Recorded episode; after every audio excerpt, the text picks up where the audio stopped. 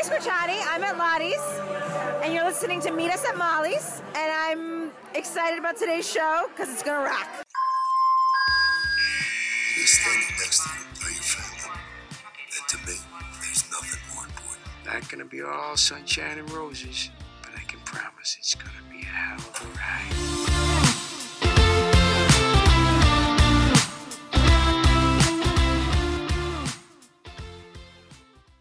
Welcome to a special bonus episode of Meet Us at Molly's as a part of our coverage from the Chicago Heroes event this past weekend. Gina and I got to participate in a bunch of different meet and greets over the weekend with various actors from all three shows. The meet and greets were an hour-ish of Q&A style conversation, followed by time to take selfies with each star. We're bringing you the highlights of each meet and greet that we attended. First up, Marina and LaRoyce, aka Burgewater. Since we weren't able to get audio of everyone saying their questions, I'm going to re record their questions so that you can hear them clearly. I left the audio in of us asking our questions on the day of so that you know which were our questions. So without further ado, here are the highlights from the Burgewater meet and greet. So, first question. Um, Voight has a different relationship with each member of the unit. He's got a really different relationship with Burgess versus Atwater, and I just am curious. Do you guys have you guys recognized that? And if so, why do you think that is? Because with with Atwater, he's a lot more hands on, but with Burgess, he's kind of hands off. Yes. So, like, have you noticed that? And why do you think that might be? Well, I think um, I think it's not about work, um, Vegas Burgess. That's a spin off, the Vegas- Atwater voice story. Yeah. no, but what happens is, I think any good coach, right? If we if we consider Voight to be something like a coach to a team, any good coach knows his players very well, right? And if you know or understand your players' strengths, um, you know the best way to utilize them naturally is for you to, you know, work with them in the way that you meet them where they are. And so mm-hmm. if he understands that Atwater can probably handle or you know respond to a certain stimulus differently from Burgess, then Voight is the kind of coach that's going to implement that. And you know, we just kind of tr- have to trust the way he gauges all of us. And if you watch the show, most of the time, he's almost right. And Jason, I say, thinks about his character and how he acts like all the time. That is all he does. He just goes home and thinks about it. So Yeah. he has a very specific intent with each character, and that is very much planned. Yeah. He, I think he, he says he feels very tender towards Burgess, like almost, you know, yeah, very like so. Yeah, so he thinks about that, and it's very like very much part of his actor ethos. Cool. hmm Thanks. Great question, though. Thanks. This isn't really a question, but can you say call the ambulance, Peterson? Oh, I can say it with you on three. One, two, three. Ambulance. Oh, Peterson. Yeah, Okay, yeah. One, two, three. Peterson. At least call an ambulance.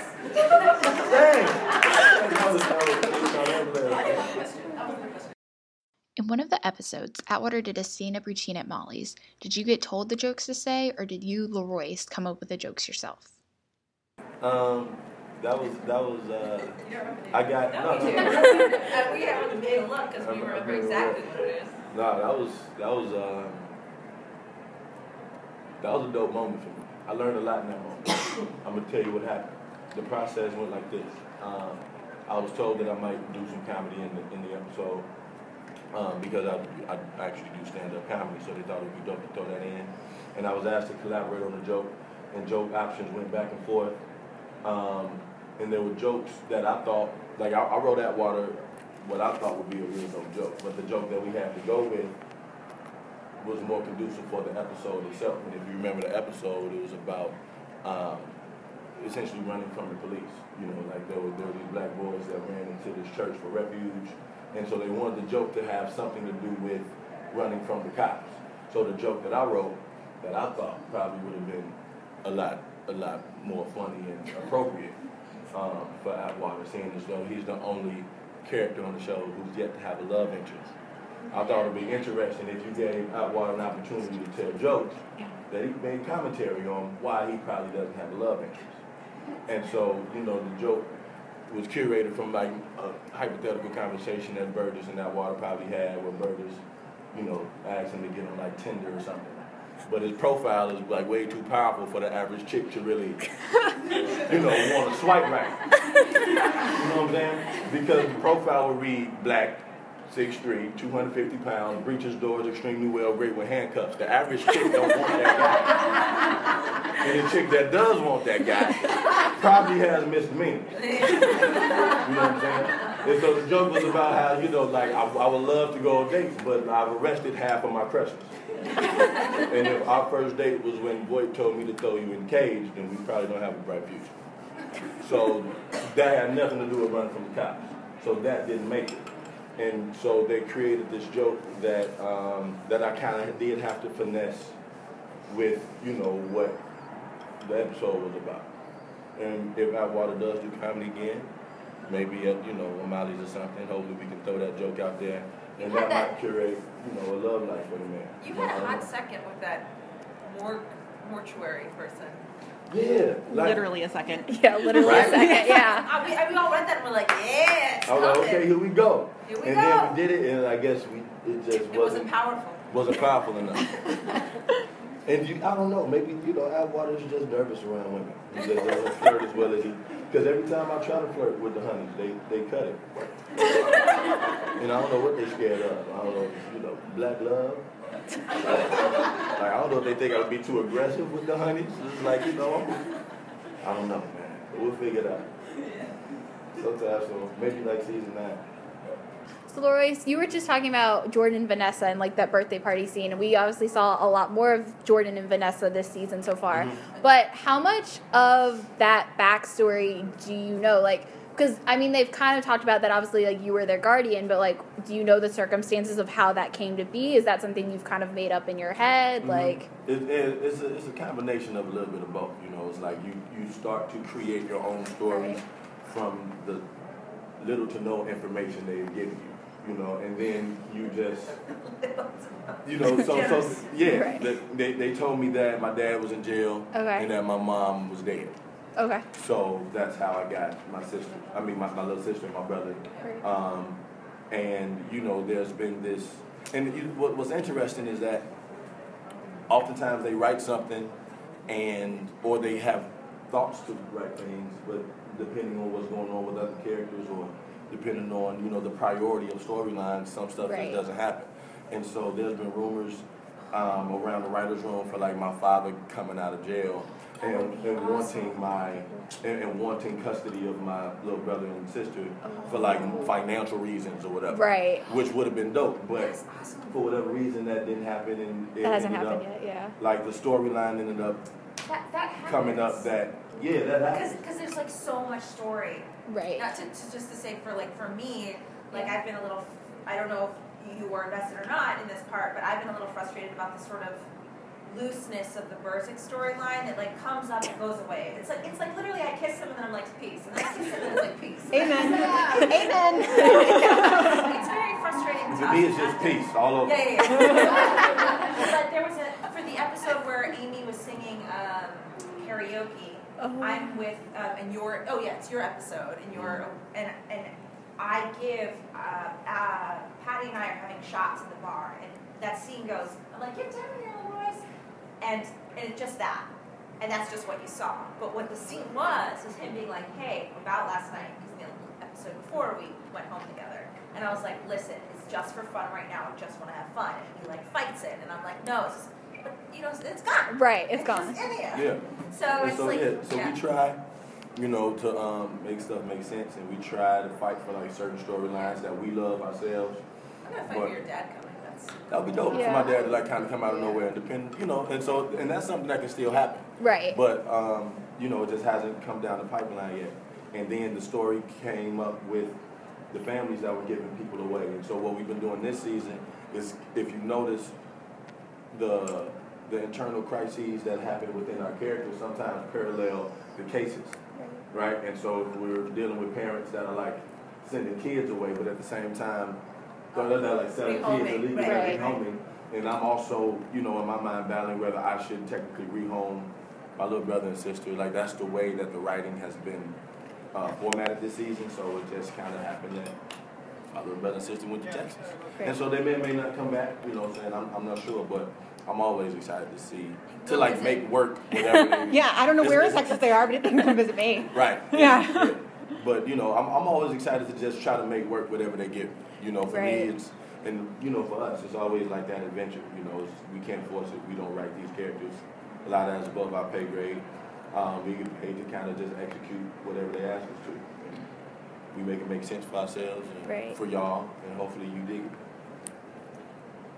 Off of that, real quick, is it hard, like for example, like when Jordan and Vanessa, like they're such integral parts to who Atwater is as a character, but they only come in for like two episodes at a time, and then they'll go away, and we might not see them for like two or three more seasons. Yeah. So right, or they get recast or whatever. So like how, but like they're supposed to be so integral to who Atwater is. So how is it are. working to that chemistry though when they're not there Well, but for so long? Is, you know, infuse that into Atwater's actions, and so Okay. I'm never, I'm always a big brother Okay.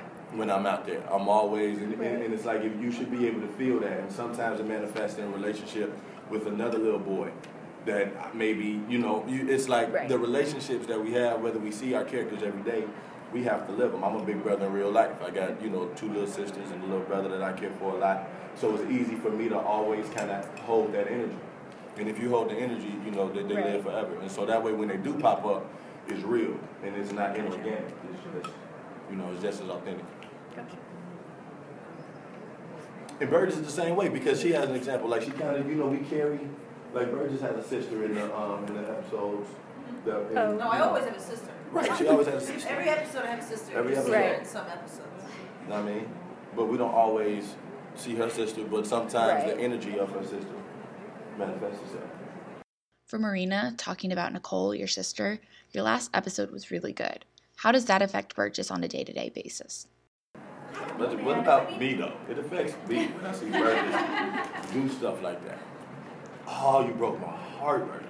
Why? I'm sorry. I'm, I'm very much a fan of Burgess. Because I'm going dark. No, it was just it was just an amazing performance. I'm you're going dark. Oh. You just it was just dope. I, you could be going light. You do it so well. Oh, that's so nice. fan of it. I- That's what I'm Thank you. Um, I don't know. Like, you know, we do have an element of the show that is that keeps going throughout the whole season. So it's not just like one episode. If you one episode and it's over, but there is a, a part of our show that's one episode and it's over. Episodic, it's called. And so, I don't know. I mean, I'd be interested in what you guys think. I mean, I think that she is getting darker. I mean, and sort of there's a part of me that like in my head when I saw the scene, like just when I, I like to visualize scenes, like I saw my character sort of sitting in Voight's chair at the end. Like it does seem to me like she's becoming what Voight is. And that's not the person who entered intelligence. So I'm a little nervous about what that means. I don't I'd be interested to see when she's tested again. To see what it like if, if it's only like if it's only like uh, for women victims, like that's the thing that like lights a match. Or is it like she is this new person who is not afraid to bend the rules and put people in the cage? And I remember when I first went to intelligence, I always thought that I would be the one. Who I think this is more Jay's character. He's the one saying, "Boy, you can't do that. That's not fair. That's not the law." I thought that's who Burgess would be, and it's really not. It's really not her character at all. But see. I think Burgess gets it now. I think she gets Voight, Yeah, I think that's right. you know. No, but I don't know that she gets him. I think she's understanding she's part. She's Oh, yeah. like because I don't think that she, I don't think She's she's okay with this part of herself. Yeah, but she knows that it exists. That everyone can sort of be a void within Yeah. Oh, themselves. yeah. Yeah. Exactly. Exactly. She earned his respect. Oh, he for sure. a drink. Oh. So. Oh, I think so. Because earlier in the episode, I was sitting there like, oh my god, you can't lie to a boy, you're not supposed to.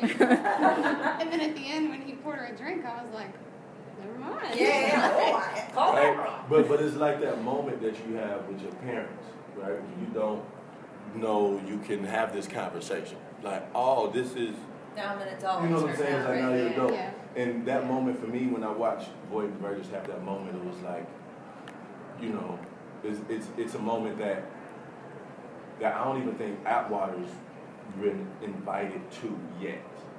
Because it's that it's that part of Voight. Like they shared drinks. Like Voight came to my crib and like brought beers over because Which, by the way, was my scene. In Which, by the way, was Burgess' scene. Yeah. that was that was Burgess' the scene. run And through, then it was my scene, and then the next day it was Voight. I was like, what? What's going on? But you know, we shared like beers over family stuff. They shared evil. They share bourbon over our- bodies. You know what I'm saying? I'm like, oh, this is another relationship. You know what I'm saying? Oh, but that, oh, that's bad. But, you know, you just got the title of the Voight Atwater spinoff right there, right? Bourbon over bodies. Bourbon over yeah. Damn, with Burgess and Voight. Atwater and yeah I don't know. I don't know if Atwater's ready because as I think about Atwater's trajectory this season, it's interesting where our characters are when we walk into intelligence because we both like went into intelligence. I think with you know bright eyed and bushy tail with with these ideas and like the things that we wanted to probably change about our units and stuff. You know what I'm saying? Like being ambitious. And Atwater, honestly, when you think about what he's been through, especially this season, what I play is that he's thinking about not even being a cop anymore sometimes. Like he, yeah, like I'm questioning sometimes if, if I want to do this because I compromise. I've compromised a lot. My, my little sister, my little brother ain't with me, and like the deeper I get into the job, the more I sacrifice. I'll talk to him. I'll Really? to. Because like they have never sort of done that sort of crisis of wanting, not wanting to be a cop. They haven't really played Yeah, that. well, I, I play with it, and you may or may not be able to see it, but it's it's something That's that, that I think is interesting for all of our characters to really think about what we're giving up. And so, if every episode I think about, man, what is that water giving up? I damn near gave up my life messing around with Kai Pfeiffer in that basement with them Latin Kings. So think about, I'm like, man, dude, it's like, and the story is I've already killed some of my own people, not even my own people, but people from where I'm from on this job. And if you think about why Atwater became a cop, to protect to protect his family more efficiently and effectively. And honestly, the more I lean into the job, it seems like the less I can do that. And so that's the push and pull that Atwater's been uh, playing with. Also, how do I become a black cop in, in, in a community where black people don't respect the cops, nor do the cops respect black people? So it's like this conundrum where it's like I want to do this for the right reason, so I can like be an example to my culture, both the cop and black culture. But also I'm I'm I'm almost losing my life and I'm you know endangering my family and you know so that's that push and pull is interesting to play with. And we didn't walk into intelligence thinking that we were going to have these moments, knowing that we were going to have bourbon with voice over bodies. You know what I'm saying? but it's it's it's very interesting to see where these characters have come now. We've grown in an interesting way. Who is your favorite non PD actor from the other shows to work with? I have the most fun with Jesse Spencer. He makes me laugh a lot. Um, acting wise, I'm probably I'm, I'm gonna have to throw Nick Gehlfuss Nick. Gehlfuss is what's damn it. He is so intense. Like he'll I be like you'll be like putting the gurney into a, into like a, an ambulance. I'll be like, and you you think it's just putting it. He's like, wait a second, I have a question. Would my character do this if you just had a coffee?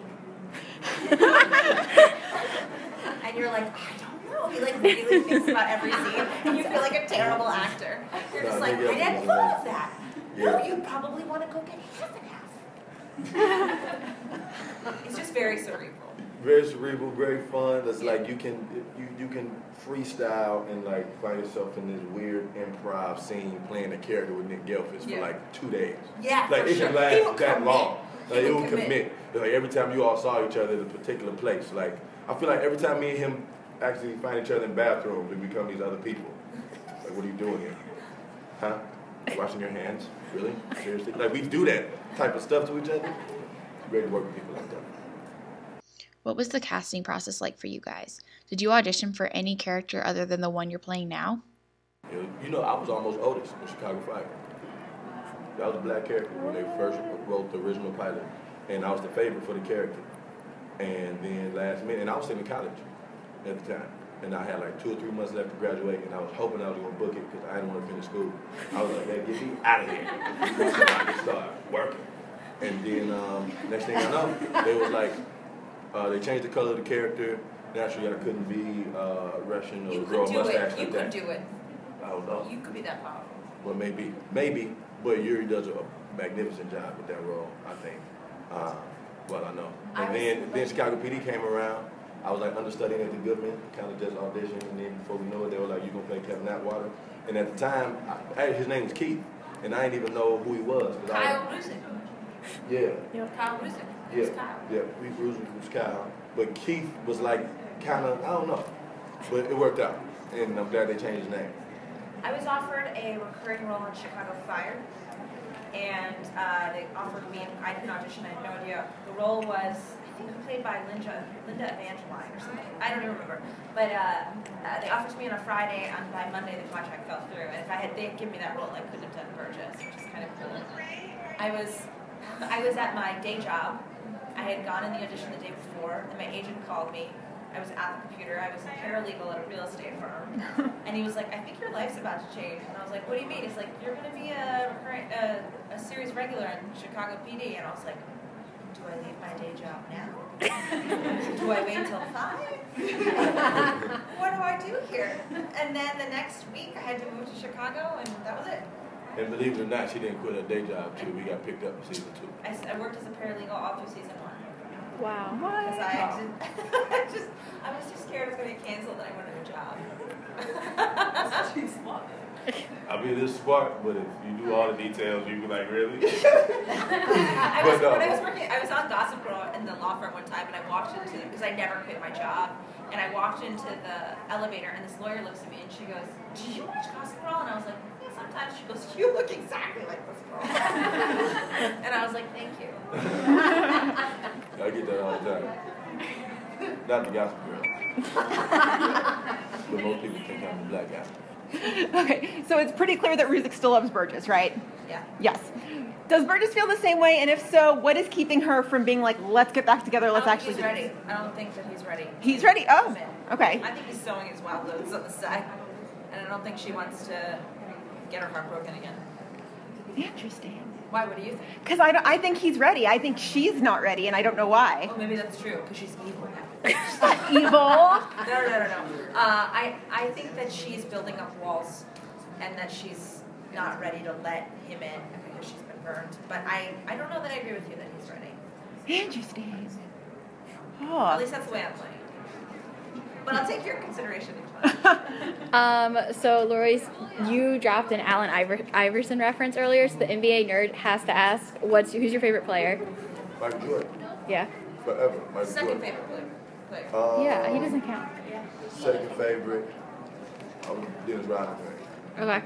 Uh, right now, you know, it's hard to not like LeBron. Right. Um, you know, I was a Kobe fan when he was around. Right. I'm a fan of uh, not just success but significance. So, if, if, you know, if you're a cat in the game that I think changes the culture, Right. that's what you know. I'm, I'm rooting to.